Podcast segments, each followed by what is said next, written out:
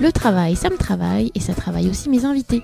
Je suis Fabienne Brocaret, fondatrice de My Happy Job et j'ai décidé de partir à la rencontre de personnes qui font bouger les lignes dans le monde du travail aujourd'hui et imaginent déjà les nouvelles manières de travailler de demain. Ce podcast est l'occasion de partager leur expertise, mais aussi et surtout leurs propres expériences. Bienvenue Bonjour à toutes et à tous. C'est quoi le bonheur pour vous? Voilà la question que Julien Perron a posée à des hommes et des femmes aux quatre coins de la planète pour réaliser un film du même nom, aujourd'hui vu sur YouTube par près d'un million de personnes. Fondateur de Néo Bien-être, auteur d'un TEDx qui s'appelle L'éducation à la vie, ce champion de kung-fu nous parle de son parcours atypique, de sa vie de digital nomade et d'entrepreneur, tout en partageant ses conseils pour s'épanouir dans la vie. Bonjour Julien. Bonjour. Vous avez différents engagements pour euh, l'éducation, vous vous intéressez énormément aux questions de bonheur et de bien-être. Euh, comment vous en êtes-vous venu à vous intéresser à ces sujets alors que je voyais que sur LinkedIn, à la base, vous avez fait une école de commerce? Bah, C'est tout un parcours de vie. Hein. Je vais bientôt avoir 43 ans au mois de décembre et je suis dyslexique et dysorthographique. Donc, ce qui veut dire que si on se resitue dans le contexte à l'époque, je pense que les enseignants, les professionnels dans le monde de l'éducation, les parents n'étaient pas forcément équipés pour accompagner euh, les enfants qui ont une méthodologie d'apprentissage qui est un peu différente des autres. Ce qui veut dire que j'ai un parcours scolaire qui n'était pas chaotique, mais qui était un peu complexe, quoi, on va dire avec cette étiquette qu'on m'a posée très tôt d'enfants différents. C'est pas tant l'étiquette de dyslexique qui a été euh, compliquée, c'est plutôt le fait que quand on est petit et qu'on vous dit, toi, tu es un enfant qui est différent, mais avec vraiment ces mots, c'est pas évident en fait à gérer. On comprend pas trop parce que bah, moi j'ai l'impression d'être un enfant normal. Donc euh, je pense avoir eu une intelligence euh, du cœur ou émotionnelle pour transformer les choses. Et je me suis dit, OK, bah, je suis différent, je vais cultiver cette différence et je suis devenu le clown dans la classe. Donc en gros, j'ai une scolarité jusqu'au bac où je me suis plutôt amusé. C'était plutôt un, terrain de jeu, finalement, l'école. La conclusion de tout ça, c'est que j'ai aucun diplôme. Euh, j'ai essayé de passer deux fois le bac. J'ai passé après un BTS action commerciale euh, que je n'ai pas eu non plus. J'ai pas le BEPC non plus. Enfin, j'ai rien. J'ai aucun diplôme. Mais ce qui s'est passé sur mon parcours de vie, c'est que j'ai eu plein de déclics. Très tôt, je devais avoir 10 ans, on a fait partie d'un programme scolaire on est parti un mois aux États-Unis, dans le Wisconsin, à Milwaukee précisément, et on était dans une famille d'accueil. Et 10 euh, ans, c'est très jeune hein, pour partir comme ça à l'autre bout du monde. Et pour moi, ça a été un des premiers déclics dans ma vie parce que je me suis senti mais tellement à l'aise en fait dans cette expérience que j'étais en train de vivre. Pour moi, c'était vraiment quelque chose de, de facile quoi. Pourtant, je maîtrisais pas la langue. C'était un univers qui était totalement différent de la France. Quand on est petit, tout est extrêmement grand, encore plus aux États-Unis. Et pour autant, quand je suis retourné en France, déjà, je voulais pas partir de là-bas. Je me rappelle avoir beaucoup pleuré avant de partir. C'était très bien parce que j'avais le sentiment d'apprendre mais 100 fois plus dans cette expérience que j'étais en train de vivre que sur les bancs de l'école parce que j'imagine parce que c'était difficile en fait pour moi. Et là, je sentais que j'apprenais énormément de choses et que c'était simple. Donc, quand je suis rentré, j'ai dit à mes parents que moi, je voulais voyager, que je trouvais ça génial. Et ils m'ont dit, bah oui, mais bon, bah, écoutez, il faudra de l'argent. Et donc, nous, on est issus d'une famille très modeste. Hein. Mes parents étaient gardiens d'immeubles. On vivait à quatre dans un 40 mètres carrés. Et donc, du coup, ils m'ont dit, bah, va falloir que tu gagnes des sous. Donc, du coup, je les ai aidés à nettoyer les marches, à nettoyer les escaliers, à faire le ménage dans les appartements, à faire du repassage, à faire le, métier en fait de gardien. Et puis, ils me donnaient un petit peu d'étrennes comme ça. Donc, j'ai cumulé cet argent pendant de nombreuses années. Et puis, à un moment donné, j'ai fait mon premier voyage très jeune. Je crois que je devais avoir 15-16 ans en Égypte. Et ça a été le début pour moi d'un outil qui m'aide encore maintenant. C'est-à-dire tous les ans, j'essaie de partir un mois seul dans un pays avec mon sac à dos. Je réserve juste l'hôtel quand j'arrive parce que je trouve que c'est le meilleur outil en développement personnel parce qu'on est connecté avec soi, on est connecté avec la nature, avec les autres. Pour moi, c'est magnifique. Et donc, gros déclic. Deuxième déclic, je vais essayer de raccourcir. C'est en 95 je tombe sur un livre qui s'appelle La prophétie des Andes.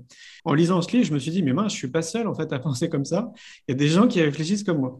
Donc là, je découvre qu'il y a des livres en développement personnel, en connaissance de soi, mais à l'époque, on est en 95, donc je sais pas, il doit y avoir peut-être une dizaine de bouquins dans, à Virgin sur les Champs-Élysées. Je les lis tous et ça m'amène après à, m'intéresser davantage en, réalité à moi. Ce qui fait qu'à un moment donné, bah, plus j'en apprends sur moi, plus j'en apprends sur les autres. Et je vois en fait tout l'intérêt de travailler sur moi pour mieux comprendre les autres et avoir de meilleurs échanges, en fait, une meilleure communication avec mon, entourage. Ensuite, le Kung Fu arrive dans ma vie à l'âge de 12 ans. Et là, j'en fais pendant 14 ans et je deviens champion de France en 99. Donc, ça m'a amené à me passionner de mon corps, de mon état d'esprit, de ma machine biologique, en fait. et à devenir euh, vraiment très précis en fait dans, dans mes gestes, dans ma façon de percevoir la vie, à trouver une forme d'équilibre, à canaliser mon énergie, parce que j'avais beaucoup d'énergie. Ça a été une école pour moi, une vraie école de la vie qui m'aide encore à l'heure d'aujourd'hui. Ça m'a construit, mais à, tellement de niveaux, c'est vraiment très, très important. Et donc, on va dire ça, c'est les plus gros déclics que j'ai eus euh, et qui m'ont amené à 23 ans à créer mon entreprise. J'étais dans une chambre de bonne de 10 mètres carrés au sixième étage sans ascenseur à Paris. J'avais pas un rond, j'avais pas de diplôme, mais pourtant, je sentais qu'il fallait que j'apporte quelque chose au monde, en fait, à l'humanité. Et je sentais que j'avais des compétences innées. Pour moi, c'était très simple de fédérer des gens autour de moi, de communiquer autour d'un projet. C'était simple. Et je me suis dit, voilà, il faut que je mette à contribution mes talents pour les autres, en fait, pour le bien commun. Et donc, je décide de créer l'équivalent d'un réseau qui regroupe des agences de voyage, mais avec quelque chose de très nouveau à l'époque. C'est le modèle économique qui n'existait pas dans le monde du tourisme et surtout une façon de voyager, puisque je crée des voyages éco-responsables et bien-être.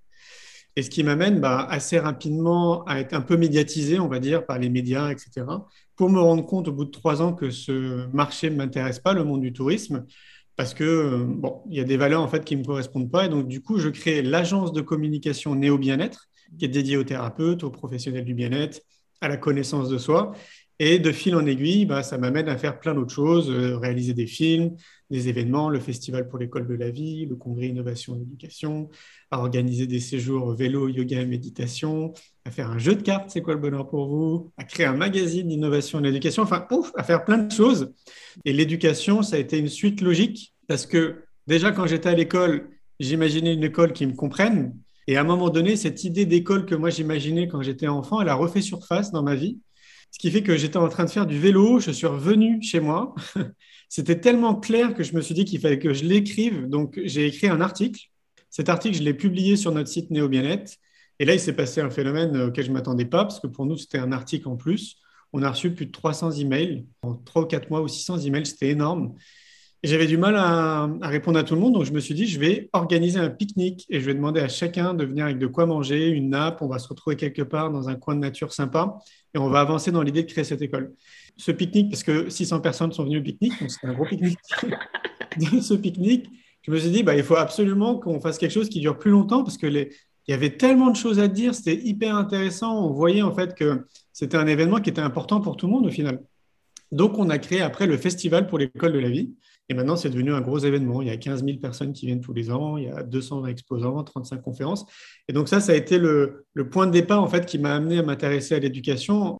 Voilà, il y a plein de choses. Donc nous, on veut montrer le champ des possibles et amener les gens à peut-être s'intéresser davantage, à semer des graines et à se dire, bah oui, effectivement, tiens, je vais aller faire des recherches, je sais pas, dans une librairie, euh, sur Internet, euh, etc. Voilà. Vous l'avez expliqué, vous avez différentes casquettes que vous euh, cumulez. Qu'est-ce qui vous rend heureux, vous, aujourd'hui, dans votre travail, dans votre carrière professionnelle?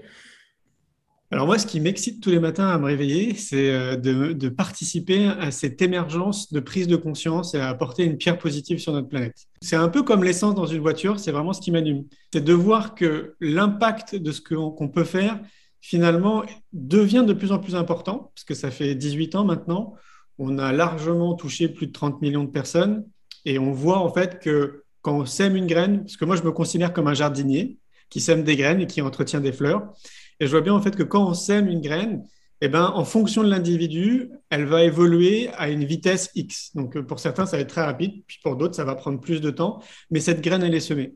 Et c'est ça, en fait, que je trouve magique dans ce qu'on fait, c'est qu'on sème plein de graines, des millions de graines, et forcément, bah, à un moment donné, ça participe à un élan positif dans notre société, à des prises de conscience. Je sais pas, une interview que quelqu'un a vue euh, il y a trois ans, ça se trouve, il va avoir un déclic maintenant, puisqu'il va tomber sur un livre, il va faire le pont avec une interview qu'il a écoutée sur Internet, il va se dire, ah mais oui, tiens, et peut-être qu'il va acheter ce bouquin.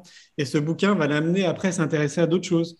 Chacun à notre, euh, notre échelle, avec notre réseau, nos compétences, nos excellences, chacun, on peut euh, aller dans le sens de ce que disait Gandhi, soit le changement que tu as envie de voir dans le monde chacun à notre niveau, on a cette possibilité d'inspirer les gens autour de nous à être la meilleure version d'eux-mêmes. Dans un premier temps, il faut que nous, déjà, on l'incarne mmh. et qu'on s'occupe de nous. Évidemment, c'est la priorité de tous les jours. Et après, bah voilà, comme on a tous des dons, qu'on a tous des excellences innées et naturelles, autant les mettre à contribution pour les autres, en fait, pour la planète, pour l'humanité, pour notre quartier, euh, pour nos voisins. Et c'est comme ça qu'on fait avancer les choses. Donc, c'est vraiment moi ce qui me, ah ouais, ce qui, ce qui je suis tellement excité le matin de voir un peu ce qui s'est passé euh, dans la nuit, puis de continuer à, semer ces graines. Il y a cette idée vraiment de, transmettre et de partager, que ce soit via les réseaux sociaux, euh, via aussi, vous avez fait un, TEDx. Euh, c'est important pour vous, vous parlez beaucoup du déclic, justement, d'essayer de, de, partager pour toucher le plus grand nombre. Je pense que tout le monde, à un moment donné dans sa vie, a eu un déclic et s'en rappelle n'importe quel niveau de strate de notre société, d'échelle sociale, de déclic. Il n'y a pas de petit, de moyen, de grand déclic, mais à un moment donné, il y a quelque chose qui nous a percuté et puis ça nous a amené à réfléchir différemment ou à agir différemment. Et donc oui, quand on voit une fois de plus que l'importance du déclic et donc de ce que nous, on peut mettre en place pour générer du déclic, à travers des conférences, des magazines, des, euh, des événements, tout ce que je citais, Ouais, ça me paraît évident en fait d'aller dans cette direction. Ce qu'il y a, c'est que dans notre société, pas forcément qu'en France, hein, globalement euh, à l'échelle mondiale, on a un système qui ne nous amène pas vers ce que j'appelle le savoir-être. En fait, on est beaucoup dans les connaissances, dans le savoir-faire, mais très peu dans le savoir-être. Et donc, de ce que j'observe, c'est qu'une majorité de la population passe un peu à côté de qui il est réellement. C'est comme si on était, euh, on avait notre euh, nous qui était juste assis à côté de nous, mais qui n'était pas, euh, bah, qui pas en nous. Et donc, du coup, pour moi, l'un des, des, axes fondamentaux sur lequel on devrait mettre beaucoup d'énergie, c'est d'accompagner justement le plus tôt possible les enseignants, les parents, le monde de l'éducation, et ça regroupe plein de professionnels dans l'éducation, vers plus de savoir-être. Parce que si on va dans cette direction, pour moi, on change vraiment totalement la face de l'humanité. C'est-à-dire que la majorité des gens ne se connaissent pas. Et donc, à partir du moment où nous, on se connaît, eh ben, c'est déjà beaucoup plus facile pour aborder les événements de la vie, pour communiquer avec les autres, pour pourquoi pas peut-être créer un job qui a du sens et qui va apporter une plus-value dans notre société, pour intégrer une entreprise aussi qui a du sens. Ça me paraît fondamental d'être davantage dans la connaissance de soi. Et c'est ce qui nous manque dans notre société. C'est pas que le rôle de l'éducation nationale, que le rôle des parents, que le rôle des professionnels, que le rôle des politiques, des médias. C'est vraiment quelque chose de très global. Et on voit bien, en tout cas, moi, je le mesure depuis 2003 que j'ai créé mon entreprise. À l'époque, moi, quand je parlais de yoga et même juste de mots bien-être, on me prenait un peu pour quelqu'un de bizarre quand même. Hein. donc là, on voit bien, on a des applications pour faire de la méditation, on a le yoga qui s'intègre à l'école, dans le monde de l'entreprise, la sophrologie, l'hypnose. Donc, on est vraiment en train d'avancer. On avance à notre pas. En France, c'est très lent toujours, mais on avance dans cette direction. Donc, si on refaisait un live ou une interview là dans 25 ans, vous verrez en fait tout ce qui va se passer, ça va être gigantesque.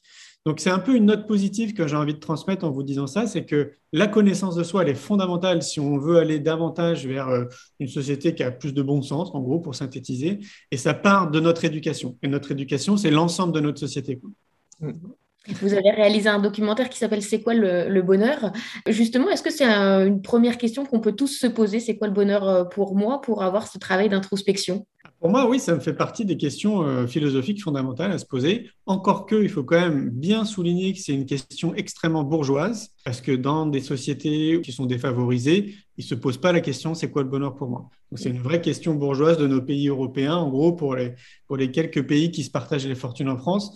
Donc, euh, c'est bien de se la poser parce qu'une fois de plus, on ne nous amène pas dans cette direction le plus, le plus tôt possible on nous met sur des rails, on nous dit que la vie, je vais la synthétiser très vite, hein, mais on nous dit qu'en gros, pour atteindre le bonheur, il faut se marier, faire des enfants, avoir une grosse maison, avoir un gros 4x4, un chien, un chat, un beau jardin, et tout le monde est heureux. C'est un peu ça. cocher toutes les cases. Exactement. Et puis, on rajoute à ça bah, la société de consommation, donc le bien matériel. À partir du moment où je possède, on fait croire que c'est comme ça, en fait, que je vais être heureux. Donc, se poser la question, c'est quoi le bonheur pour moi? En fait, c'est si on se pose réellement la question et qu'on se pose quelque part, je sais pas, 5 minutes, 10 minutes, on voit en fait que c'est une question qui est gigantesque. C'est répondre à plein de notions, en fait, le bonheur. Donc, c'est ce que j'ai remarqué quand j'ai réalisé le film j'ai remarqué qu'il y avait une personne sur quatre qui me regardait dans les yeux avec beaucoup de tristesse et qui me disait Je ne sais pas ce que c'est le bonheur. Et ça, ça m'a interloqué, ça m'a donné envie de continuer à interviewer des gens parce que je me disais C'est pas normal, il faut amener les gens à se poser cette question. Pour moi, ça me paraissait tellement évident d'y répondre. Et quand je voyais ce désarroi que les gens avaient à ne pas répondre, j'ai vu des gens pleurer instantanément devant moi parce qu'il n'y avait rien qui venait, ils ne savaient pas en fait ce que c'était le bonheur pour eux. Donc oui, c'est une question qui est importante. Et en répondant normalement à cette question, on répond aussi directement à quels sont mes besoins. De quoi moi j'ai besoin en fait dans ma vie de tous les jours pour être bien, pour être heureux, pour être épanoui, pour être bien avec mon entourage. Et ça, ça me paraît des questions très très importantes à se poser encore plus dans nos sociétés actuelles où on voit bien que bah, là, ces deux dernières années, par exemple, on, est en train de vivre quand même quelque chose qui est assez, euh, assez bizarre, on va dire. et donc, on a vraiment besoin de cultiver un peu ce type de questions et au-delà de cultiver ce type de questions, de mettre en place des actions. Et pour moi, les actions, elles sont très simples, elles sont tellement basiques qu'on passe totalement à côté. En gros, quand on se lave les dents, par exemple, et quand on mange, c'est devenu une habitude, c'est devenu une routine de vie. On n'est plus dans un, dans un questionnement, on est dans des mécanismes qui sont très, très habituels. Et à mon sens, on devrait intégrer ces mécanismes habituels avec le sport, c'est-à-dire que tout le monde devrait pratiquer du sport régulièrement, avoir une alimentation saine. J'entends par une alimentation saine ce que disait Hippocrate, que ton alimentation soit ton premier médicament. C'est-à-dire que les gens conscientisent que ce qu'ils mangent, potentiellement, c'est d'abord bon pour leur santé et pas juste pour remplir leur ventre. Mais comme nous, on ne nous a pas éduqués comme ça, bah, ce n'est pas évident. Il suffit d'aller dans, un supermarché, on voit bien que ce qu'on nous vend en termes d'alimentation, c'est du rêve. C'est que des jolis packaging, c'est que des jolis produits, c'est des belles images, c'est des belles couleurs, c'est des choses qui nous attirent visuellement, mais ce n'est pas l'aliment qui est à l'intérieur. Et donc, si les gens conscientisaient et se rééduquer en termes d'alimentation, déjà, ça changerait énormément de choses parce qu'il y a de fortes chances qu'un bon nombre de la population ne soit plus malade, qu'il n'y ait plus de grippe, qu'il ait plus de... Parce que, évidemment, c'est des aliments qui sont santé. Donc, il faut réfléchir à ça et chacun son type d'alimentation qui lui est propre. Donc, c'est tout un exercice. Donc, sport, alimentation, sommeil, que les gens soient très vigilants avec leur sommeil. On a besoin de, en fonction de chaque individu, on va dire de 6 à 8 heures de sommeil pour être bien, juste être bien en fait dans notre journée se couper des informations négatives, s'entourer de gens positifs, aller le plus souvent en pleine nature et pratiquer des exercices de relaxation. Ce qu'on veut, 5 minutes par jour, par exemple. C'est quand même pas grand-chose sur une journée de 24 heures. Si tout le monde fait ça, qui trouve le sport qui lui convient, l'alimentation qui lui convient, le sommeil qui lui convient, la nature, ça peut être la forêt, la mer, la campagne, un parc, etc. Euh, les informations que lui choisit, donc plutôt des informations positives, des exercices de relaxation qui lui conviennent à lui, s'il le fait et qu'il l'applique dans son quotidien au même titre qu'on se brosse les dents, qu'on mange, on devient un individu qui est lumineux. En fait, on est juste bien dans notre tête, on est bien dans notre corps. Et à partir de là, on affronte la vie de manière totalement différente. Une fois de plus, l'interaction qu'on a avec les gens, avec les événements est complètement différente parce qu'on est totalement limpide en fait dans notre tête, puisqu'on est déjà juste bien avec nous-mêmes. Et donc, c'est ça pour moi le, vraiment le, la condition sine qua non autour de C'est quoi le bonheur pour vous C'est vraiment d'amener le plus tôt possible les enfants dans cette direction, à réfléchir à ces notions et qu'on mette en place des actions. Pierre Rabhi il dit que si on changeait l'agriculture, on changerait la face de notre planète. Je suis complètement d'accord avec lui. Je pense que l'éducation, c'est exactement la même chose. Tout à fait. On traverse une crise sanitaire, comme vous le disiez, depuis un an, un an et demi, qui bouleverse à la fois nos manières de vivre et de, travailler. On fait plus de télétravail. Euh, beaucoup de personnes se pensent, repensent leur sens, euh, justement, la quête de sens au travail, cherchent un nouvel équilibre vie pro-vie perso. Est-ce que vous, ça correspond aussi à des aspirations que vous avez, vous, euh, justement, dans vos manières de travailler? Bah, moi, j'ai toujours fait ça. En fait, quand j'ai créé mon activité, un de mes postulats de départ, c'était justement de déterminer mes besoins. Et dans mes besoins, moi, j'ai besoin de voyager. J'ai besoin de me sentir en mouvement parce que j'ai l'impression que le mouvement, c'est la vie et que la vie, c'est le mouvement. Et je me sens vraiment dans la vie, justement, bah, quand je suis en mouvement, que je suis en train de me déplacer. Donc, du coup, j'ai pris l'habitude d'être en déplacement un petit peu partout sur notre planète et de continuer à travailler. Donc, moi, que je me retrouve ici à Montpellier ou que je sois à l'autre bout du monde en Nouvelle-Zélande, pour moi, en fait, ça ne change pas grand-chose à partir du moment où j'ai une connexion Internet et que je peux euh, exercer euh, mon jardinage.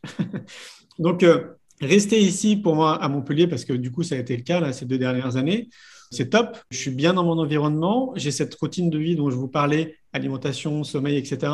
Ce qui fait que moi, je suis, bien en fait déjà dans ma vie de tous les jours. Donc, L'environnement ici à Montpellier, je le trouve excellent. On a la mer qui est juste à côté, on a euh, les Cévennes qui sont très proches, à 40 minutes en voiture, pour ceux qui aiment bien faire de la randonnée. Donc, euh, on a un environnement, à mon sens, en tout cas moi, qui me convient parfaitement. Et être chez moi enfermé aussi me convient parfaitement.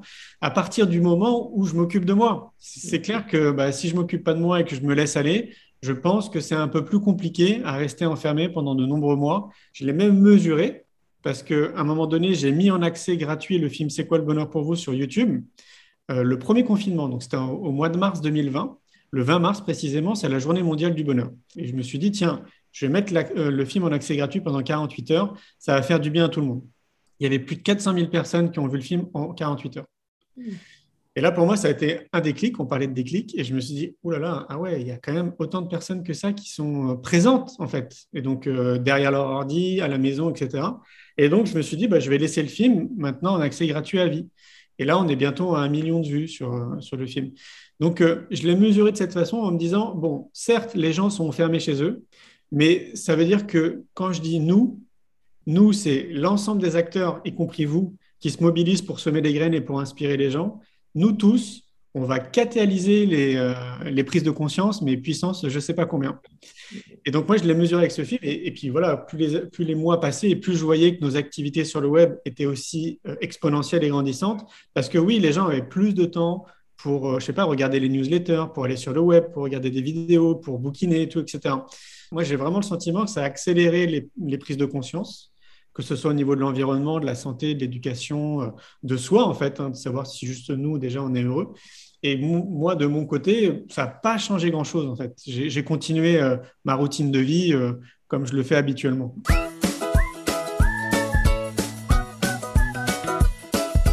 Pour démarrer la deuxième partie de ce podcast, première question, quel métier vous rêviez d'exercer enfant? Eh bien, je ne sais pas si je rêvais. Alors, si, il y a des choses qui me sont venues à l'esprit quand même. Euh, ce qui m'inspirait beaucoup à l'époque, c'était Indiana Jones. Et ce qui est rigolo, en fait, c'est que de manière indirecte, je, suis un peu comme Indiana Jones. C'est-à-dire que moi, j'aime beaucoup ouvrir des voies, justement. Puis après, il y a d'autres personnes qui, qui, rentrent dedans. Et je me sens très à l'aise, en fait, là-dedans. Et ça me plaît bien d'être un défricheur, en fait, de nouveautés. En fait, ce qui m'inspirait beaucoup, c'est d'être gitan. J'aimais beaucoup, en fait, euh, les communautés gitanes. Je l'ai trouvé euh, très inspirant dans cette notion de liberté, de solidarité dans la famille, de côté un peu festif que je pouvais voir. je crois qu'une fois, j'ai dû dire, oui, moi, je veux être gitan, c'est possible. et donc, du coup, après, ça m'a amené dans d'autres réflexions et je voulais faire du cirque. Ouais, je voulais euh, faire du cirque parce que c'était à peu près le même délire, c'est-à-dire que bah, on continuait à être en mouvement, en voyage, il y avait cet esprit de solidarité, de famille et tout ça. Et donc, ouais, c'était peut-être ça. Ouais.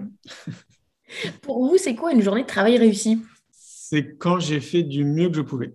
J'aime bien cette notion en fait de se dire on peut l'appliquer dans tous les domaines de notre vie et de faire du mieux qu'on peut. Vous avez beaucoup euh, voyagé en travaillant, comme vous le, disiez. Où est-ce que euh, se situe votre bureau idéal? Est-ce qu'il y a un coin dans le monde qui vous a particulièrement plu pour, euh, pour travailler notamment? Ah ah Je ne vais pas le révéler. Il y en a un, évidemment, mais j'aimerais rester tranquille quand même là-bas. Euh, oui, ce que je peux vous dire, euh, c'est que c'est sur une île. Ça donne déjà un indice. Quel serait votre conseil pour euh, justement les gens qui souhaiteraient peut-être télétravailler et passer digital nomade et pouvoir voyager tout en travaillant? Je pense que ce qui est important, c'est vraiment de, de déterminer quels sont nos besoins. Parce que c'est vrai que d'un individu à un autre, on n'a pas les mêmes besoins. Et moi, mes besoins n'ont pas vraiment évolué. Donc, ce qui veut dire que d'un point de vue purement matériel, pragmatique, financier, moi, je n'ai pas besoin d'avoir des milliers des cents pour être heureux en fait dans ma vie. De mon côté, moi, mes besoins, c'est manger, avoir un toit sur la tête, continuer à voyager, rencontrer du monde, l'amour, l'amitié, euh, rigoler, enfin vraiment des trucs très basiques, je trouve, d'un être humain. Après, pour une autre personne, ça va être peut-être, euh, je sais pas, d'avoir une grosse maison, euh, de rouler en Ferrari ou ce genre de choses. À chacun de déterminer vraiment quels sont nos besoins les plus profonds pour être heureux, épanoui, et en fonction, en fonction de ça, de calquer une activité économique qui permettra de répondre à ça. Par contre, je pense qu'il faut vraiment se poser une, grande question, c'est c'est quoi le plus important? Est-ce que c'est d'avoir une activité économique qui me rapporte de l'argent, en tout cas qui répond à ce besoin-là, ou est-ce que c'est de m'épanouir dans ce que je fais? Vous avez un peu la question, dans, enfin la réponse dans ce que je dis. J'observe quand même autour de moi de bon nombre de chefs d'entreprise qui sont vraiment à fond, à fond, à fond dans ce qu'ils font et qui se mettent quand même vachement de côté, quoi. Hmm. Qui sont très euh, à développer, à développer. Ça peut être très intéressant si tu t'épanouis là-dedans. Ça correspond à des profils. Mais de ce que j'observe, c'est plutôt une course effrénée à l'agrandissement et tout, etc. Donc à devenir une grosse entreprise, hein, mais pas forcément à m'épanouir moi à titre personnel. Et donc, euh, j'observe que les, les, les chefs d'entreprise se mettent de côté donc, ils n'ont pas cette routine dont je vous parlais où ils prennent soin d'eux avant de prendre soin des autres, avant de prendre soin de leur entreprise. Et là, il y a un très beau livre que je peux recommander qui s'appelle Réfléchissez et devenez riche de Napoléon Hill, qui explique justement euh, les réussites qu'ont pu avoir des grands chefs d'entreprise, un peu comme Walt Disney, euh, Apple, etc., Et on voit bien quand même, c'est un des éléments qu'on voit entre les lignes, c'est que chacun, alors qu'ils ne se connaissaient pas, ils avaient mis en place une routine de vie qui faisait en sorte que, bah, donc du coup c'était une routine, mais qu'ils se faisaient placer eux en priorité avant leurs femmes, leurs enfants, leur entreprise. Et je pense que ça, il faut vraiment le garder en tête pour quelqu'un qui veut faire du télétravail qui, qui veut se déplacer. Occupe-toi, toi, de toi, déjà, tous les jours, avant ton entreprise, tes enfants, ta famille, etc. Et c'est pas égoïste, c'est tout l'inverse. Quel serait votre conseil pour euh, aider euh, ceux et celles qui voudraient mener plusieurs projets de, front, comme vous le faites? Comment on fait pour tout gérer en même temps? Eh ben, je crois qu'il faut avoir les compétences. Quand j'étais à, l'école, on me disait que j'étais dispersé, euh, que je faisais, que j'avais la tête en l'air, etc. Et je me suis rendu compte quand j'ai créé mon entreprise qu'en réalité, c'était une vraie force. C'est-à-dire que j'ai une capacité, un peu comme des tentacules d'une pieuvre, à faire plein de choses en même temps, mais les faire bien. Et c'est vrai que quand on crée son entreprise, généralement, à part si on a des subventions ou qu'on a des investisseurs qui nous injectent de l'argent, ben, généralement, on est seul quand même les premières années et on, doit faire front quand même sur plein de choses, plein de secteurs qui sont complètement différents. La comptabilité, la communication, le marketing, euh, le, je sais pas, aller dans des soirées pour échanger, faire du lien social. Enfin, il y a plein, plein, plein de choses. Et là, moi, je me suis aperçu, et ça m'avait fait rigoler intérieurement en disant, ah bah finalement, en fait, c'est quand même très utile. Quoi. Donc, je, pense qu'il faut avoir un peu quand même, peut-être que ça se cultive, et je mets peut-être parce que vraiment, je ne sais pas. En tout cas, il faut quand même ressentir, avoir cette capacité à être à l'aise, à faire plusieurs choses quand même. Euh, euh, à mener plusieurs choses de front sur une seule et même journée. Et après, il faut pas hésiter à s'entourer si on peut. Moi, j'appelle ça le cerveau collectif. Hein. c'est d'ailleurs dans Réfléchissez devenez riche qu'on en parle. Parce que, bah, oui, moi, je suis pas bon dans tout et je l'admets. En fait, il y a des choses où je suis très mauvais. Quoi. En management, par exemple, je suis pas, pas vraiment bon. Moi, je préfère qu'il y ait quelqu'un qui s'éclate là-dedans et qui s'en occupe. Quoi. Et comme ça, on est tous complémentaires. Je trouve ça génial. Chacun s'éclate dans ce qu'il fait et puis on avance tous dans la même direction. Donc, c'est ce que je fais maintenant. J'ai une vingtaine de collaborateurs autour de moi qui sont des prestataires de services et ils sont tous très, très bons dans ce qu'ils font. Ils s'éclatent dans ce qu'ils font et on avance tous dans la même direction. Donc, euh, ça, c'est, euh, j'allais dire, c'est soit on peut le faire dès le départ, soit y penser quand même dès le départ. Et dès qu'on peut, voilà, s'organiser pour qu'il y ait des, personnes qui s'occupent d'autres choses que nous, on ne peut pas faire parce qu'on n'a pas forcément les compétences ou que ça nous fatigue, ça nous saoule ou qu'on n'est pas bon. Quelle est votre plus grande fierté professionnelle? Quand j'ai préparé mon TED, le TEDx, euh, l'éducation à la vie, je ne sais pas si vous connaissez le principe, mais en gros, on se fait coacher. Il y a personne qui, une personne qui nous accompagne, qui nous coach. Et donc, moi, bah, j'étais tout le temps en déplacement à travers le monde. Et donc, euh, on faisait des Zooms, des Skype, etc. Et à un moment donné, je me suis retrouvé, je crois que c'était à New York ou en Belgique, je ne sais plus. Enfin, j'étais dans un bar et j'étais en train de réviser mon talk. Et d'un coup, en fait, j'ai des larmes qui sont tombées, qui étaient des larmes de gratitude, qui a duré pendant un petit moment. Et euh, je me rappelle avoir envoyé un message à ma compagne en disant il est en train de se passer quelque chose de magnifique. Et elle m'a dit ah, qu'est-ce qui se passe? Donc je lui ai expliqué. Et en fait, euh, j'ai pris conscience. Donc là, ça faisait 15 euh, ans que je développais mon entreprise. J'ai pris conscience à cet instant T du chemin que j'avais parcouru. Et là, je me suis aperçu en fait de, de là où j'étais parti, de tout ce que j'avais mis en place, et j'ai eu un sentiment de fierté. En fait, je me suis dit waouh, putain, mais tu peux être fier de toi quand même, Julien. Et je pense que c'est important du coup pour les gens qui qui nous écoutent de prendre le temps à un moment donné de se poser et de s'apercevoir un petit peu du chemin qu'on a parcouru. Parce que c'est vrai que bah, jusqu'à présent, euh, je ne m'étais pas forcément posé la question. J'étais à fond dans, et toujours maintenant dans ce que je fais, mais je n'avais pas pris le temps de me dire bon, bah voilà, en fait, voilà quand même tout ce que tu as mis en place. S'il y a une fierté, je pense que c'est plus qu'une fierté, c'est peut-être quelque chose de plus global. C'est de me dire que je suis parti vraiment de rien, avec pas de diplôme, pas d'argent, et j'ai réussi à créer ma vie de rêve et impacter des gens de manière positive pour que eux aussi probablement aillent sur ce cheminement de vivre leur vie de rêve. Je trouve ça magnifique. Merci beaucoup Julien, c'était un plaisir. J'espère qu'on aura suscité euh, des déclics et euh, des envies de, changement et d'introspection. Merci encore. Avec plaisir. Passez une bonne journée et à très bientôt.